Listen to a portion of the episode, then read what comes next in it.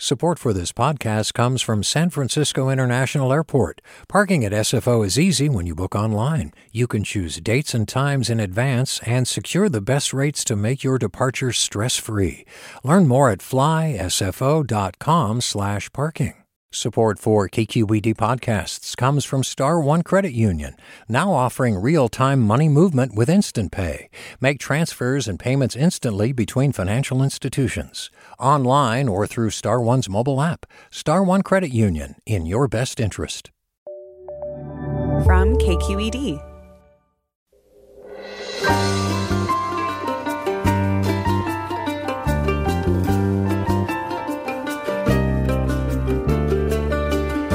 From KQED Public Radio in San Francisco, I'm Michael Krasny. Welcome to Forum. Storefronts across the Bay Area have been boarded up since March after shelter in place orders set in. Now, months into the coronavirus pandemic, online reviews site Yelp found that the Bay Area has among the most coronavirus closures in the nation and that at least 2,000 local businesses have permanently shut down. Many business owners have watched their revenues plummet and can no longer see a near or long term future for their businesses. We'll hear their stories and discuss the impact those closures have had on owners, workers, their communities, and the region's economy. Join us after this news.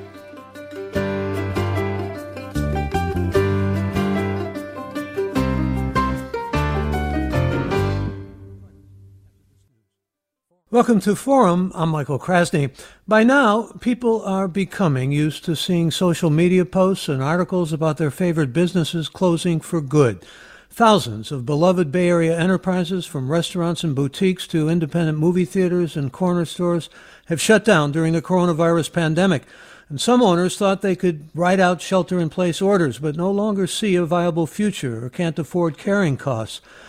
The end of a business often spells the end of a dream, a community, years of hard work and livelihoods of owners and workers. And we're going to hear stories of Bay Area business owners and how this wave of closures could reshape the region's economy. And joining us to explain what's going on initially here is Jay Cheng. He's Public Policy Director of the San Francisco Chamber of Commerce. And Jay, welcome to the program. Good to have you. Thanks for having me. I really appreciate it. Well, I appreciate your being here. And uh, this is uh, such a troubling time for so many. And I think the place to begin here is just to talk about the fact that some have been able to pivot, some have been able to find a way out of this, but we've had thousands of closures and uh, you must be hearing some stories that, frankly, are nothing short of heartbreaking. Yeah, it's a really painful time and a really emotional time for the small business community.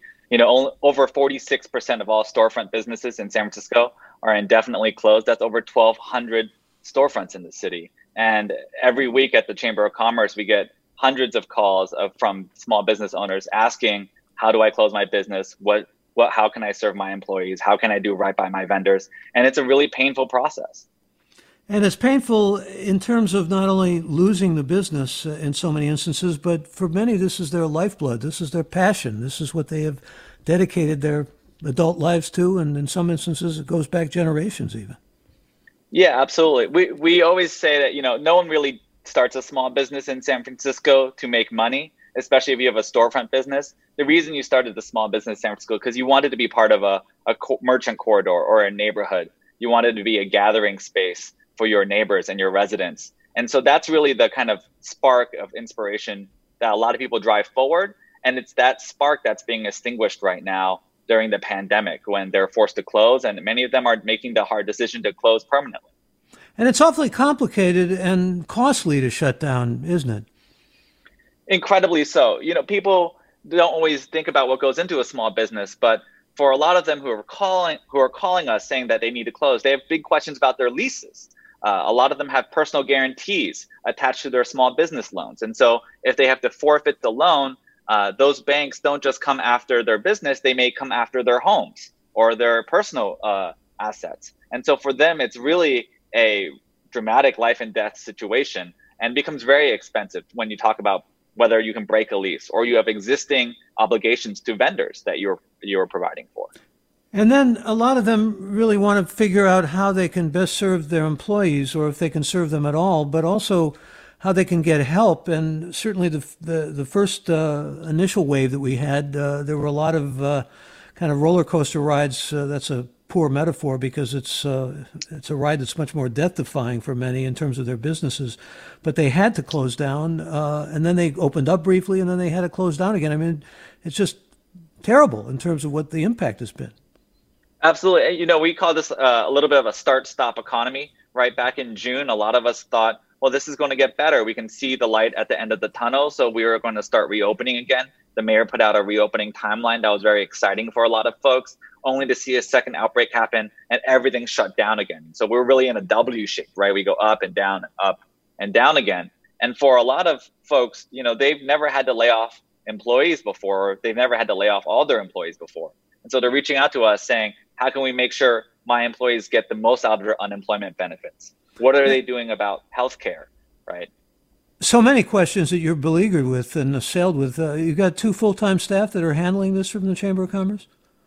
That's right. You know, at the Chamber of Commerce, unfortunately, we've had to lay off our own staff, a third of our staff. We're a small business just like everybody else, and business is tough. But we've assi- assigned our existing staff to help deal with these calls full time. And whether you're a member of the chamber or you're not a member of the chamber, uh, whether we know you or we don't know you, if you're a small business in San Francisco, we consider it our social obligation to support you through this really difficult time.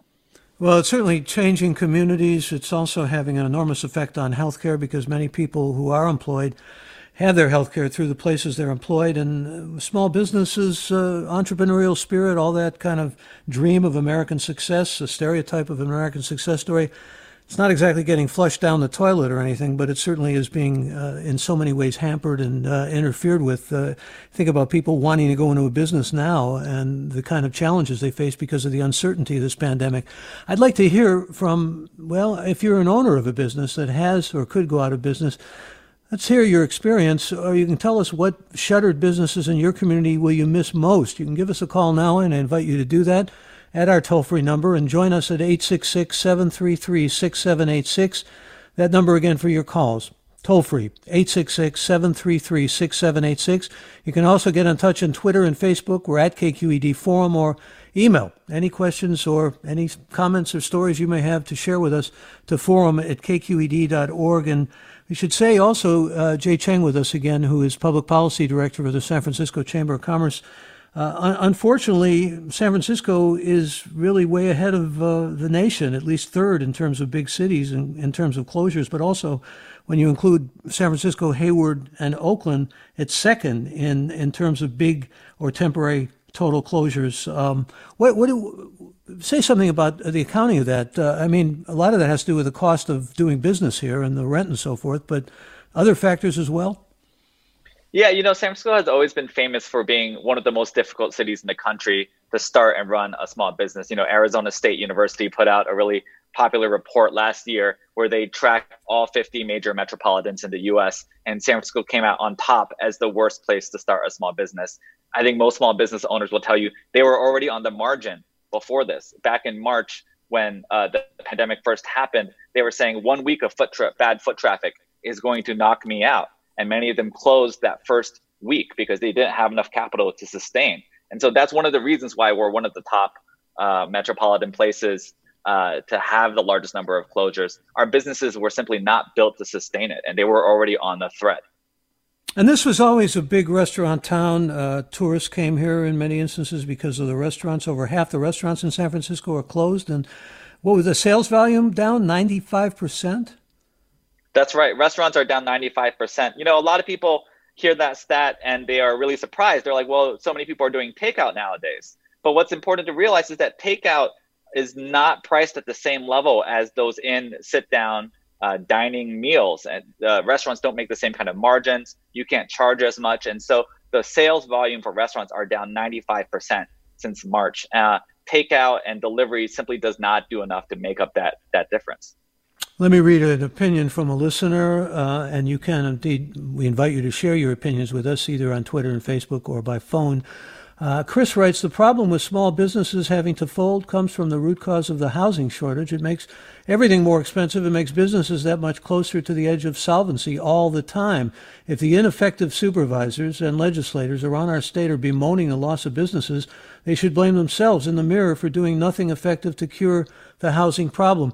Some strong sentiments there about uh, those holding public office, but uh, Jay, housing really is tied to this housing really is tied to this. You know, San Francisco has uh, never had that large of a population ourselves. So much of our traffic and consumer traffic really comes from people outside of uh, out in other Bay Area cities traveling into San Francisco during the workday and shopping and eating in San Francisco, and then going back home, back out to the suburbs. That's over a million people every day that used to come into our downtown and then leave at night that's doubles our population overnight, doubles the amount of consumers that each business has overnight. And so all of those people are now gone. They're working from home in Burlingame or Marin County, and you see that impact on the streets.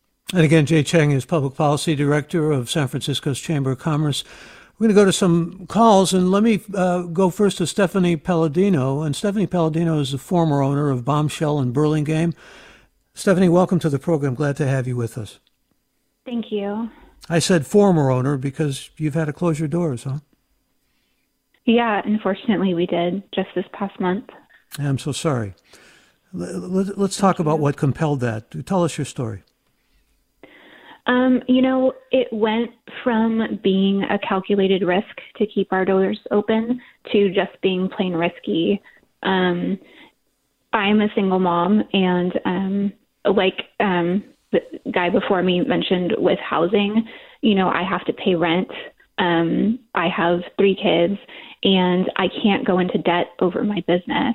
Um, I would say I own it with my sister, or I did own it. Um, and I would say we're pretty conservative financially, but creative at the, you know, in the same respect. Um, and I just couldn't take a chance getting into debt. Our landlord is a really nice guy.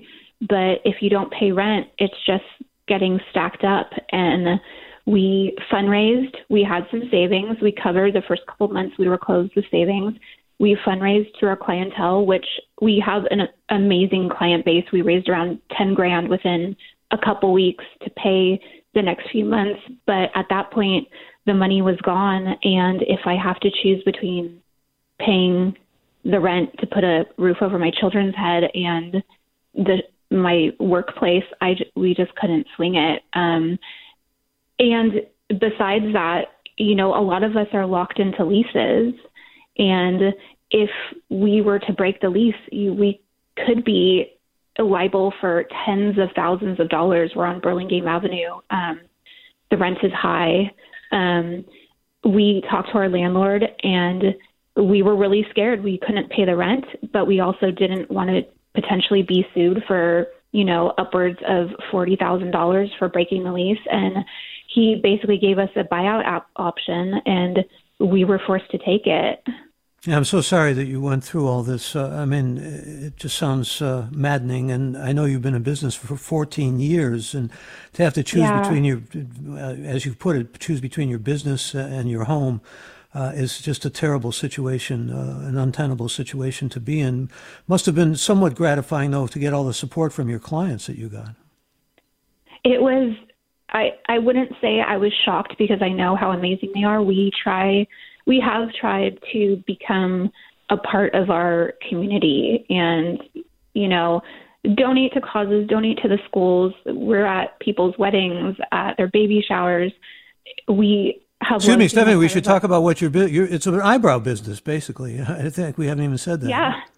yeah, yeah. Fourteen years ago, that was, you know, that was strange. People were like, "What are you charging to just do eyebrows?" And you know, it just took off, and that's been our business for 14 years. And when the, the hard thing for me is when we closed our doors. You know, if you went on Yelp and looked us up, we had the most reviews. We had the highest reviews. We were booked out a month um, we weren't flailing. It just came down to simply numbers and what was, you know, too financially risky, along with school closures and daycare closures. You know, my kids' daycare was closed, my kids' schools were closed. And so people are having to make the choice between going to work and caring for their children. And, you know, that was a big part of it too, is both my sister and I have infants. There's no one to leave them with if there's no daycare. Um, Weren't you also in know, that? that be, uh, excuse, me. You were also in a kind of a maddening position for a while because when you were told you could open up, you opened up briefly, right? Uh, and then you had to shut down right after. You went to the trouble getting PPE and all the rest of it. Yes. Yeah. So, and there's all the money invested in the PPE. We got about three quarters of the way through and we're waiting for supplies to come in. And I said, you know what? I just have a feeling we're going to end up closing down again. And they did close us down. And now I think San Mateo County, you're allowed to perform some beauty services outdoors. But if we didn't have access to an outdoor situation anyway, so that wouldn't have worked. Well, again, I'm so sorry for what you've been experiencing and what you've had to endure, and I just wish you the best of luck. Uh, thank you for thank joining you. us this morning, Stephanie. That's Stephanie Palladino, former owner of Bombshell in Burlingame. Let me bring a caller on. Frank is joining us. Frank, good morning. Good morning. Um, I've got a small law office, which on the surface would sound uh, like I'm I'm sitting pretty because everybody's got all these disputes, but the resource that I sell is trial experience. I I'll take you to court or take you for court, and right now all the courts are closed to civil trials. So if you're trying to negotiate a, a lease or try to work something out, um, the ultimate hammer is uh, sorry, the jury's going to see it differently. And that doesn't exist anymore. So the negotiations that you're involved in are closing down. There's also an intake issue, which is I get my business from other lawyers or from people at lunch or people that I'm I'm trying to meet with, and nobody nobody can do that anymore. So ironically, um, I've, I've got a service, and what I'm doing is measuring out the last few clients and hoping that I can survive long enough until both sides of the equation open up, uh, the courts and and the intake lines. So it, it, it, I, I'm kind of a second order derivative of the problems that you're hearing from the other people who are calling in. Yeah, but you're in a I'd tough like spot. To be able to help people. You are. In well, yeah, spot. I've closed. I've, I've closed the wagons. I've got my PPE loans. I'm paying my people, and uh, there's there's a. I'm watching the the bank account go click click click click click, just like everybody. So it it uh, it it's ironic, but it it hurts. I'm sure it does, and I thank you for sharing your story. Uh, that's Frank. Uh, let me bring another caller on here. Andrea joins us from Oakland. Andrea, welcome. Oh, hi. Thanks. Hi. Um, I have a lovely little boutique in Montclair Village in Oakland, and we have been able to be open and um, full time for the last month or so. And um, my daughter and I do it with a couple of other women. And we have a neighbor in the village who wants to open up her business, and she can't because her employees don't want to come back because they're getting too much money on unemployment more than than she's able to pay them. She pays them the you know normal amount. So, well, Andrea, I thank I, you for that call. This, this, is something that the Republicans have continued to bring up uh, as uh, well when they were fighting the six hundred dollar uh, relief. Let, us talk about that with you, Jay Cheng, uh, for a moment, but also. Uh, uh, talk about the money that isn't coming in and that may not be coming in as Congress continues to fight over uh, what is right here, and uh, people are left out in the cold. Uh, I mean, you m- must hear a lot of stories about people who just didn't get the loans that they needed in small business or uh, applied for uh, paycheck protection and didn't get that. I mean, these stories are legion, aren't they? Absolutely, and I think we hear about them in the news all the time. But I think there's even a higher point that you're making. You know, the PPP loans they were only meant to last two and a half months of payroll for any company that those two and a half months are coming to a close. They're over. And so even businesses who did receive the PPP loans have found out that money has run out and now are making difficult decisions again to lay off employees and close their businesses permanently. The fact is that you know government loans and grants are really good and we support them, but they can't replace customers, which is what you're hearing from so many people. Um, the woman who owned the eyebrow shop, uh, her customers tried to pull together funds for her, but it doesn't replace having that actual business. And so we're seeing um, that kind of government assistant come run out and come to a close. Especially what about the argument you heard from Andrea, though, that there are people who are saying, uh, "I'm doing better now, uh, collecting unemployment"? And uh, you, have you heard much of that? You know, it's interesting. We we hear both sides of that equation. We hear some businesses who are saying, "My employees aren't being eh, going to come back. They're scared of the pandemic." uh, make, they're making enough money on unemployment. For those businesses, you know, that unemployment bonus is going to run out very quickly or it's already run out.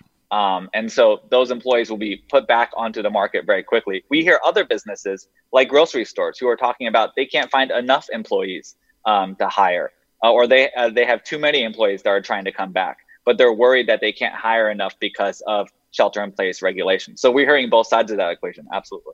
Again, Jay Cheng is Public Policy Director of the San Francisco Chamber of Commerce. We're going to bring Neal Gottlieb on. He's the founder of Three Twins Ice Cream that closed in April. And Neal, welcome to the program. Good to have you with us. Thank you, Michael. It's great to be here, although I wish it was under different circumstances. Well, I do too. And I've had, I must say, I've had your ice cream and it's quite good. Uh, my dad worked in an ice cream factory, so I know of what I speak here. Uh, and, uh, you always do.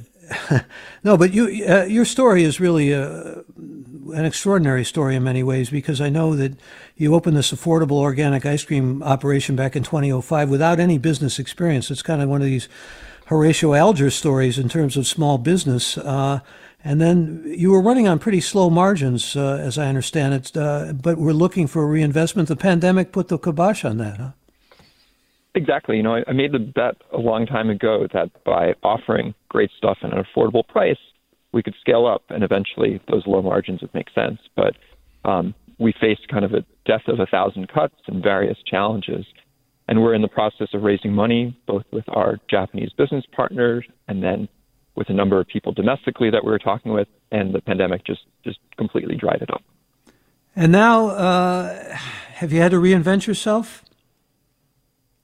Um, it's less reinventing myself, but more, you know, I've been very fortunate taking 15 years of experience and finding opportunities um, left and right. Um, you know, you kind of have to hustle in this kind of environment, but I've been able to pick up some advisory roles and now have a job offer to start a direct to consumer paint company in Singapore, of all places, which, of course, is a country that Americans can't go to. So that's presenting its own challenges. And at this point, what would you say for those who are looking towards some kind of entrepreneurial life or small business to start? I would say, you know, look in the mirror, um, see what your skills are, and don't be afraid to broadcast into the world. Um, LinkedIn works incredibly well for me. You know, unlike other social media platforms, there's so much less noise. So write an article, let people know what you're facing, let people know what you're good at, and suggest ways to help them. Um, and then put yourself out there. Um, you might be very surprised at how much attention you can get on a platform like LinkedIn, where people are very eager and willing to help each other out. Do you have any message for consumers? I know uh, some of the people who were regular at your ice cream places uh, tried to help out, didn't they? yeah, I mean, support local. Um, don't don't just share things on Facebook. Get out there or order food. Um, go to the local shops. Buy from the local bookstores. Um, do everything you can do to support those businesses in your community that you want to be here in a year. Because if you don't, we will simply go away. Well, I wish you the best of luck, and I'm sorry that you lost the business, uh, but I think your attitude speaks for itself. Uh, it's a strong and good one, and in fact, had something to do with. Uh, I was reading up about your funding 12,000 acres of ice cream, the possibility of uh, uh, funding organic ice cream uh, type of growing. Yeah, we um, we purchased six square feet of land, or funded the purchase of six square feet of land with the purchase of each pint, and that was a great lesson that over time it funded the purchase of over 12,000 acres of land. So while three twins might be gone, um, at least there's a little bit of a legacy there. Yeah, there's more than a little bit of legacy. It's a good deal to be proud of, and uh, appreciate the time you spent with us, Neal. Good luck to you. Thank you, Michael. That's Neal Gottlieb. He's the founder of Three Twins Ice Cream. They closed down in April. Unfortunately, we'll hear from some more owners who have faced, uh, well, the pandemic, the dragon that we're all facing. If you have something you'd like to add to this conversation, please feel free to join us. Toll free number is 866 733 6786, or get in touch on Twitter and Facebook. We're at KQED Forum, or email us forum at kqed.org. I'm Michael Krasny.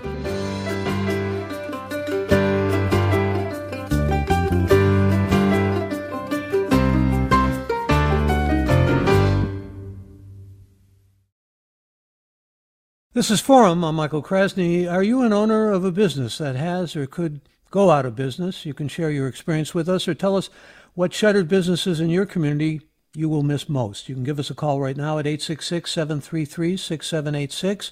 That number again for your calls, 866 733 6786, or get in touch with us on Twitter and Facebook. We're at KQED Forum, or email any questions or comments you might have to forum at kqed.org. Jay Cheng with us, Public Policy Director for the San Francisco Chamber of Commerce. And let's bring another caller aboard. That's Mary Dell. Mary Dell, welcome.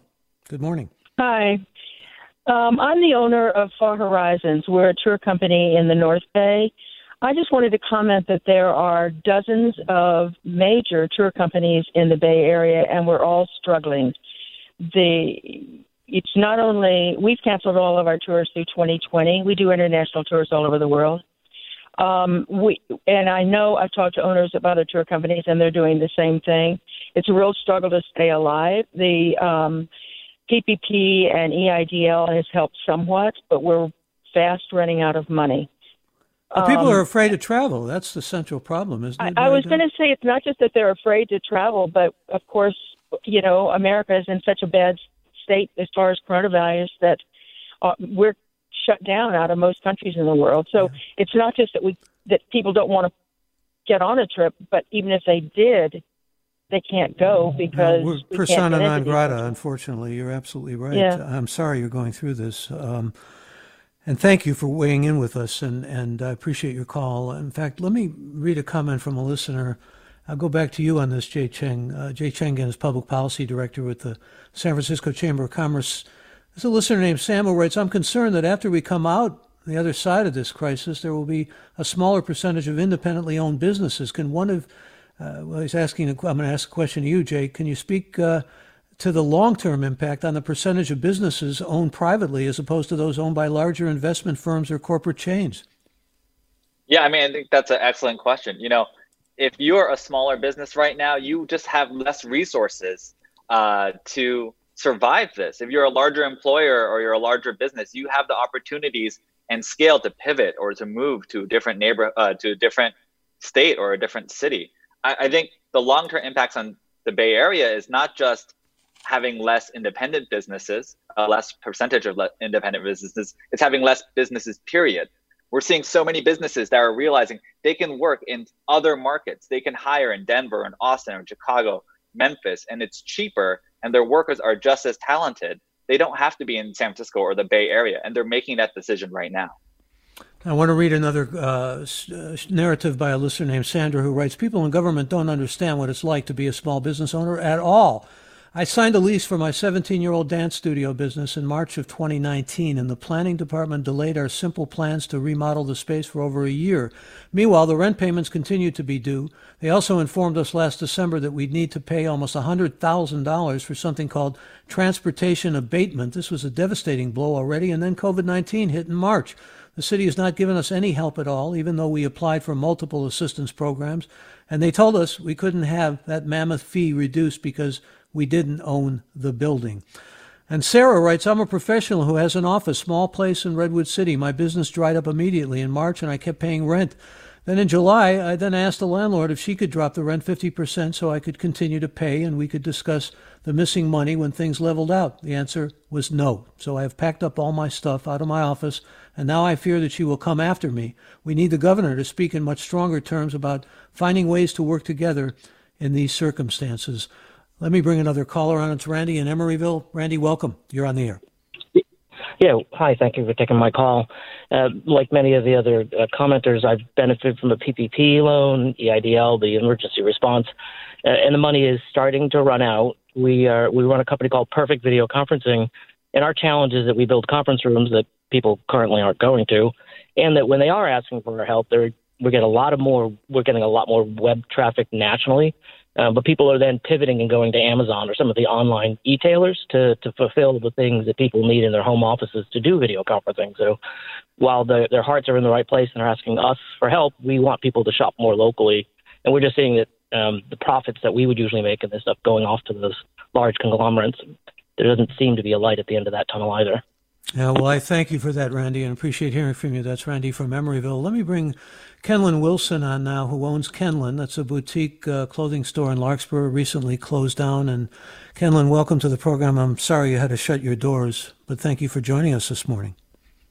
Thank you, Michael, and thank you for the doing this segment because I have to say it's been a very lonely journey, and I've taken this whole situation a little personally, and it's just been very helpful to hear that there are other business owners that are going through this as well, and so hopefully there can be some golden lining and knowing that while everyone says we're in this storm all together, it feels like some of us have uh, luxury yachts and others of us are in a canoe without a paddle. well, tell us why you characterize this as something you take personally. Um, it just it's been a very lonely journey in that you know I'm a, a entrepreneur. I make my own line of knitwear and leather goods, and so I consider my business to be more artisanal than you know just a regular small business and because i work alone it just has felt very lonely and that you know even as this started happening i would put out the chalkboard sign even though my my store was shuttered for over three and a half months i would put out a sign that said you know buy local or buy buy local and just to really try to bring awareness to the community that even though there's the shelter in place that's happening and everyone is then shopping online, if you do have to shop online to try to support those local online retailers versus just Amazon, Target, and Costco, and you know, not to name people out, but it just it's felt very isolating, and I think that's also part of what this um, shelter in place has done is, you know, so social distancing, and it's really made all of us go inward. And that there just feels like there's a lack of community, and that we we don't get to see our regular customers, we don't get that one-on-one contact, and so not only has it been really hard on well, financially, I mean, it's been devastating, but it's also, I think, the emotional component of this, it doesn't really get talked about that much.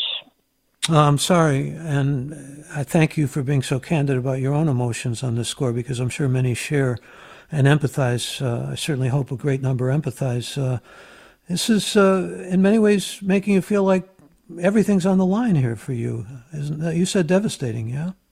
For sure. I mean, I think the one thing that's been really hard is that, you know, I worked really diligently in trying to negotiate with my landlord and ha- was ultimately unsuccessful. And there's been, you know, with the PPP loans and the EIDL loans, there's been a lot that's been put out to help us cover salaries, but not really any uh, legislation that's been put forth to help us cover rents. And in the Bay Area, rent is, you know, one of our largest, well, for me, my largest liability.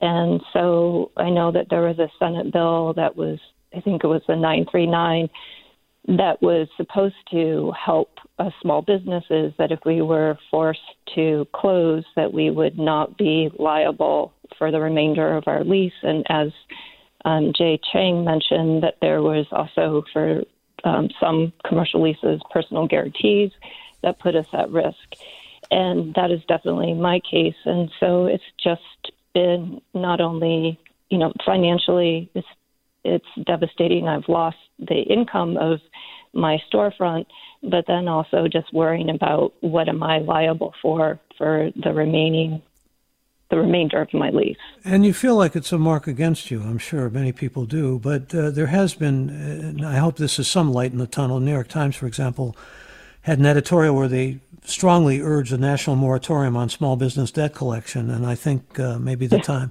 maybe the time has come for that, huh? What's the next steps would, for you, if if I can ask Kenlyn? What what are you planning um, doing? So, I mean, I'm a big believer in adapt or die. Um, so I am trying to adapt as quickly as I can. Um, I've moved a lot of my business to online. Um, but however, so much of what I do is artisanal and it's about touch and the touch and feel of my my knits and my products. And so I am doing the online and as well I have in I brought my moved my business home and in my backyard I have I'm lucky enough to have a little uh, studio that I've turned into a showroom and hopefully can invite my customers over to to shop in a garden setting that's one on one and safe and um, lots of fresh air moving around, and that works well. we have good weather. When the rain comes, I'm not sure. And I'm sure that this is, you know, for me, just the beginning of what is next. And, but for me, this is, you know, as you mentioned at the beginning of the program, it's like this is my dream, this is my livelihood, and my passion is my art. And so I have to keep going and I have to pay for my house. And so hopefully, I'll just be able to find new ways to generate revenue. But you know, I, I'm I'm hopeful, and yet some days it's hard to see the light. Uh, I will continue uh, to share your hope, uh, and I hope many will Thank you. as well. Thank you for joining us, and good luck to you. We'll keep our fingers crossed. Um, let me read some comments that are coming in. Matt emails to us I had a small candy business, Heavenly Taste Toffee, that went under last year, and I really feel for people right now. You put in everything into your project, and it is your life. I actually had a woman reach out a few weeks ago to place an order, which was nice that people are still thinking of us now. I'm just working, paying off my business debts. And Martha writes, the situations being described here demonstrate so vividly why the feds need to get on the stick. We're drowning out here, both workers and small businesses. Cut the politics and help us. I get a comment from you on that, uh, Jay Cheng, especially since I mentioned that editorial uh, in the New York Times, uh, which talked about a national moratorium on small business debt collection. Uh, it, it's it's it's hard to put uh, a good deal of faith in federal help here, but at the same time, uh, one can't completely dismiss the possibility. Yeah, absolutely. You know, I think that locally, Mayor London Breed and on the statewide, Governor Gavin Newsom have done a lot to try and help small businesses, but we really need a larger uh, intervention here from the federal government. The state is has a large budget, but is nothing compared to the federal government state, and nothing compared to the federal government's power. And until they are able to step in, uh, you can really see the impact that we've had on our entire economy. Think about how impactful the PPP loans were when they first came out, how much hope they had provided uh, to small businesses when they were first announced. And now that there's no follow up on that, we're really seeing that pain uh, as people are describing. So we need larger intervention, uh, like you were talking about with the New York Times op ed. And I think what's really relevant is that we don't have a lot of programs that are helping cover rent. Eviction moratoriums are good. Uh, many of those moratoriums don't mean that you're uh, forgiven for that rent. That rent just gets pushed off to a later date. And so programs like loans to help cover that rent are more critical at this time.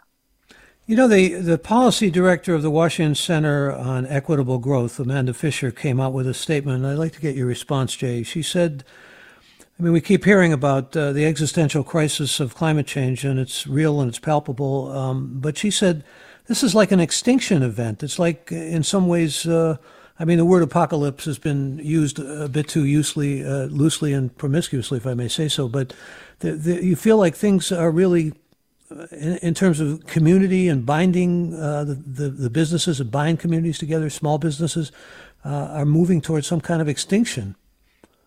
Absolutely. And, you know, I have to say that this isn't an economic crisis. This is a public health crisis, right? It, it wasn't that our economy uh, had weak points, although I'm sure they existed. A lot of this stems from public health. And so until we can get the pandemic under control, we will not be able to recover our economy. We'll never be able to bring back our small businesses. And really, that's where the federal government has failed. The inability to get the pandemic under control, the inability to bring medical resources to the table makes this uh, an extinction level event. This isn't the last pandemic we'll see, right? For uh, America, this is one of the first major pandemics we've had.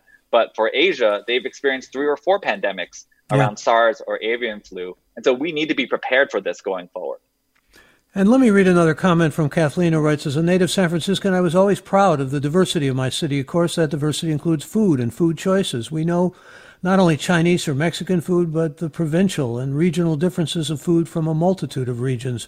My fear is that San Francisco may become just another corporate food court, a shadow of its once deliciously diverse self. And Desi poses this question. I'll go back to you, Jay Cheng. She says, What's the prospect for the landlords who lose renters? Who will take those spaces? Will they undergo losses themselves? Some thoughts from you on that? Yeah, we're hearing from a lot of property owners who own commercial storefronts who say, I get it. Um, uh, my tenants can't pay their rent. I can't force them to pay their rent. That's fine, I'm going to have to default on my mortgage and it's going to become a distressed property. And that's when larger hedge, fund, hedge funds or really large investment properties are going to step in and snap up those properties if we're not careful. And so that's partially why we have to make sure we're protecting those small property owners in this process. Um, and we have to think about how interconnected everybody is in this process. If those storefronts stay vacant, there's a long term impact on the back end of that. And again, Jay Cheng is Public Policy Director for the San Francisco Chamber of Commerce. Let me bring John Rittmaster into this. John Rittmaster is the former co owner of Prima Italian Restaurant in Walnut Creek. And John, uh, it's hard to hear the word former because I know you were an institution, what, 43 years in business? Yeah, 43 years. Uh, we were a restaurant and a wine store and started in 1977. Yeah, it's, uh, it's an emotional time for us for sure. Yeah, I'm so sorry about what you're going through here. You closed in March, huh? We closed uh, the restaurant. the county. Yeah. Yeah, we closed the restaurant on uh, March 17th. It was a, a date none of us will ever forget. That's for sure. And uh, you had the business actually. I, I, think if I have it right, Peter Chastain, who was your chef, Chef Peter, was there with you for 21 years and became a partner. Um, now the restaurant, which was really kind of prime eating and uh, like its name, uh, Primo or Prima, uh, you've had to go into the wine business uh, to sustain yourself. The wine business has been where you've fallen, huh?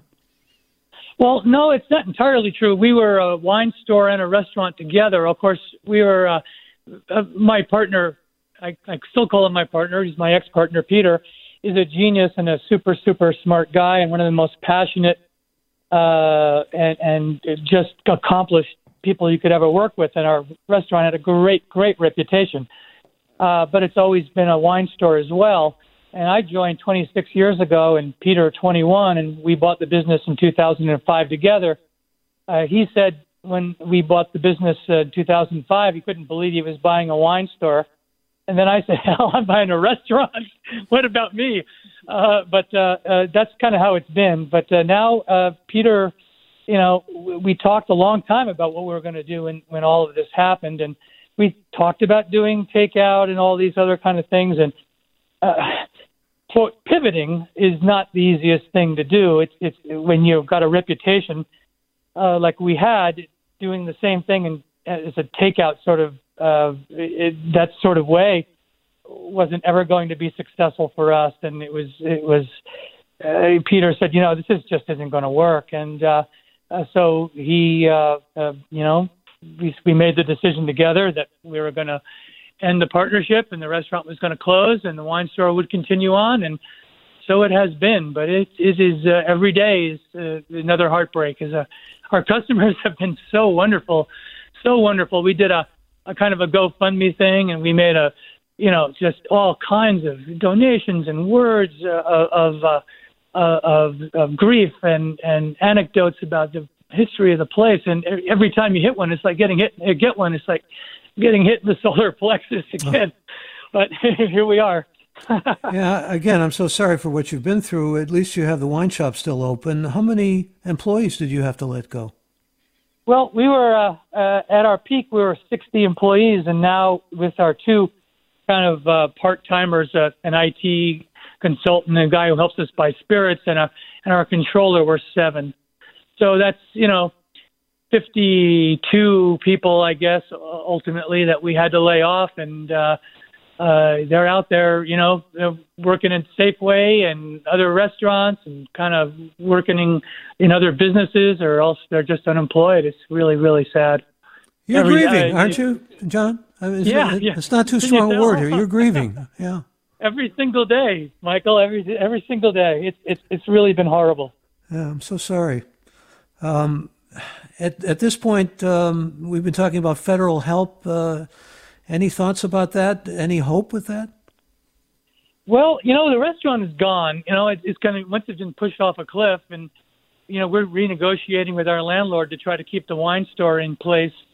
Uh, and I think it's going to work. Uh, our landlord has been super, super gracious, and uh, uh, but still, you know, it, uh, our PPP money went where it was supposed to go, and uh, uh, the other funds that we got, you know, we've used to the best of our ability. We have a reputation in the business as being someone good to do business with. In other words, our vendors uh, have extended uh, lots of you know credit to us over the years, and we've a reputation as a good paying business. So that puts us in an awkward position. We're trying to pay our bills. We're still paying food bills from March for crying out loud. But you know, uh, it's going to take some private help. You know, we think to keep us going. Uh, I don't. relying on the government is is not going to be a, a solution. I don't think for anyone because it's too irregular and too incon- too inconsistent, and no one knows what the strings are are going to be like. And uh, you know, our business has always been really, really small and super, super skinny. We did it with no debt, with very little margin in the restaurant, and the wine store has sometimes some years completely supported the restaurant, and some years vice versa. But boy, it's it's uh, you know you got to do it on your own, or I, I wouldn't count on anyone from the government helping.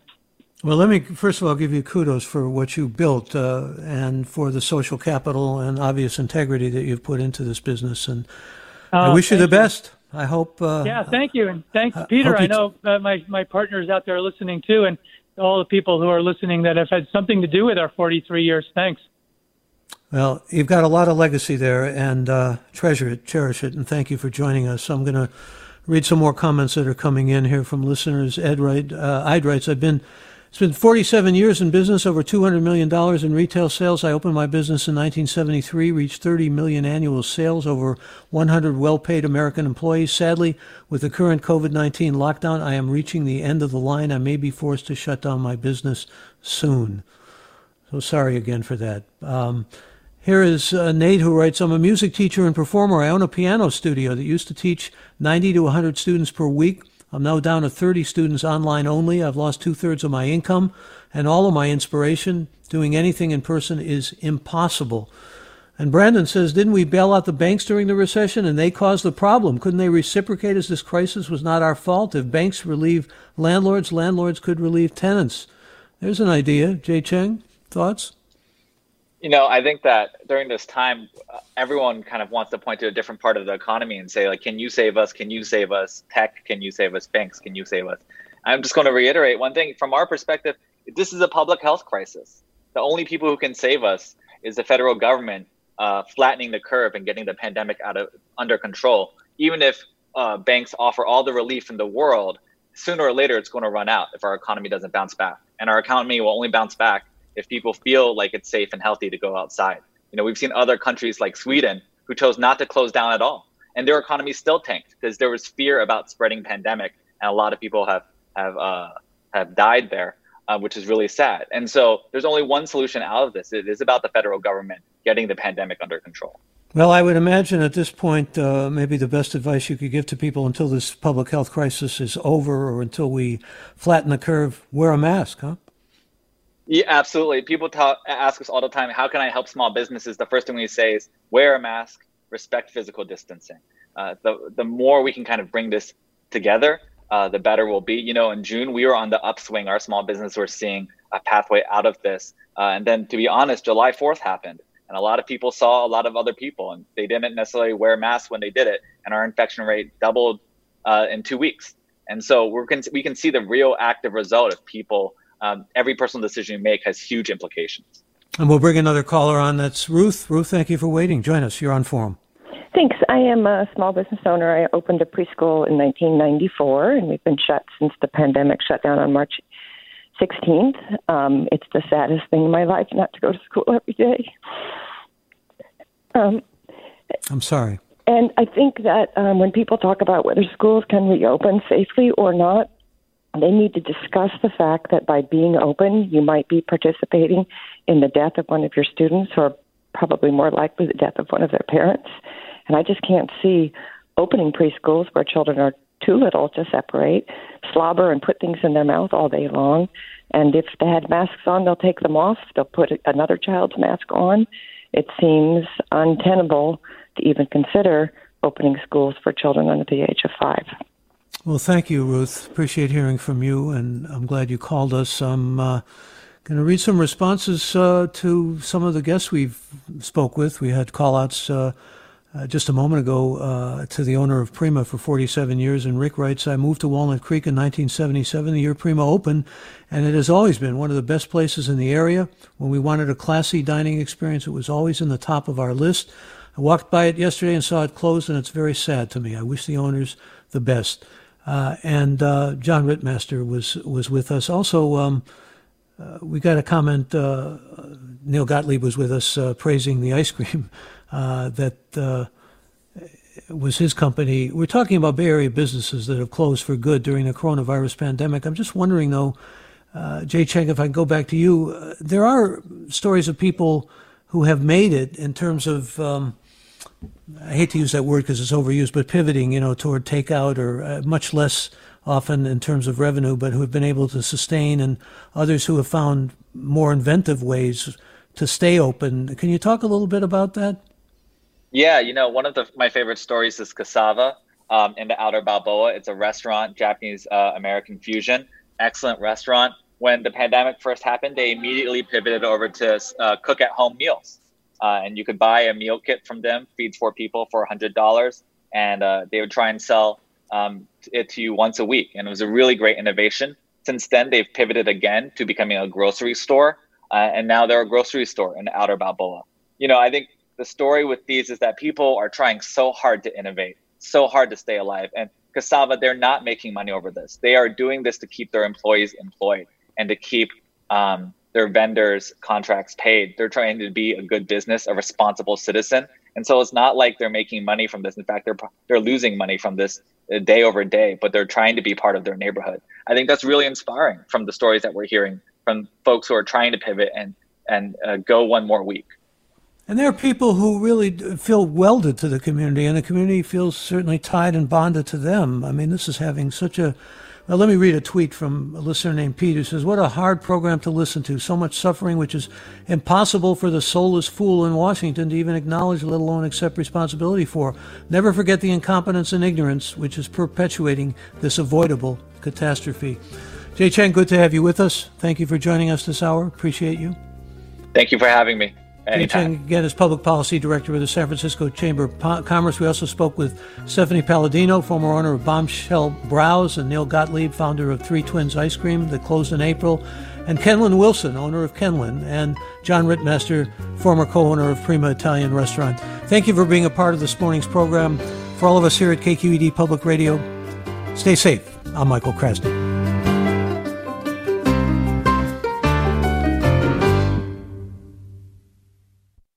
Funds for the production of Forum are provided by the members of KQED Public Radio and the Germanacos Foundation and the Generosity Foundation.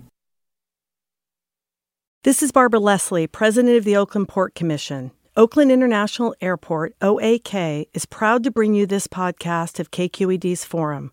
When you're choosing your next adventure, the smart and convenient choice is to fly the East Bay Way from OAK to destinations across the USA and Mexico. And when you return home, tune in to KQED, always bringing us remarkable stories about who we are and where we live. Enjoy today's episode of Forum. I'm what you might call very good at hide and seek. And since we got Xfinity, we have Wi Fi all over the house, even in my super secret hiding spots. So I can kill time in here by streaming my favorite. Ha! Found you. How? You left Find My tablet on. Get wall-to-wall Wi-Fi on the Xfinity 10G network. Restrictions apply. Not available in all areas. Actual speeds vary. Hi, I'm Tyler Foggett. Join me and my colleagues as we go beyond the headlines and deepen your understanding of the forces shaping our world today on The Political Scene, a newly updated podcast from The New Yorker. With episodes three times each week, the political scene accesses the sharpest minds in politics for insight and analysis about everything, from abortion rights to the war in Ukraine. Make sure you're following the political scene, available now wherever you get your podcasts.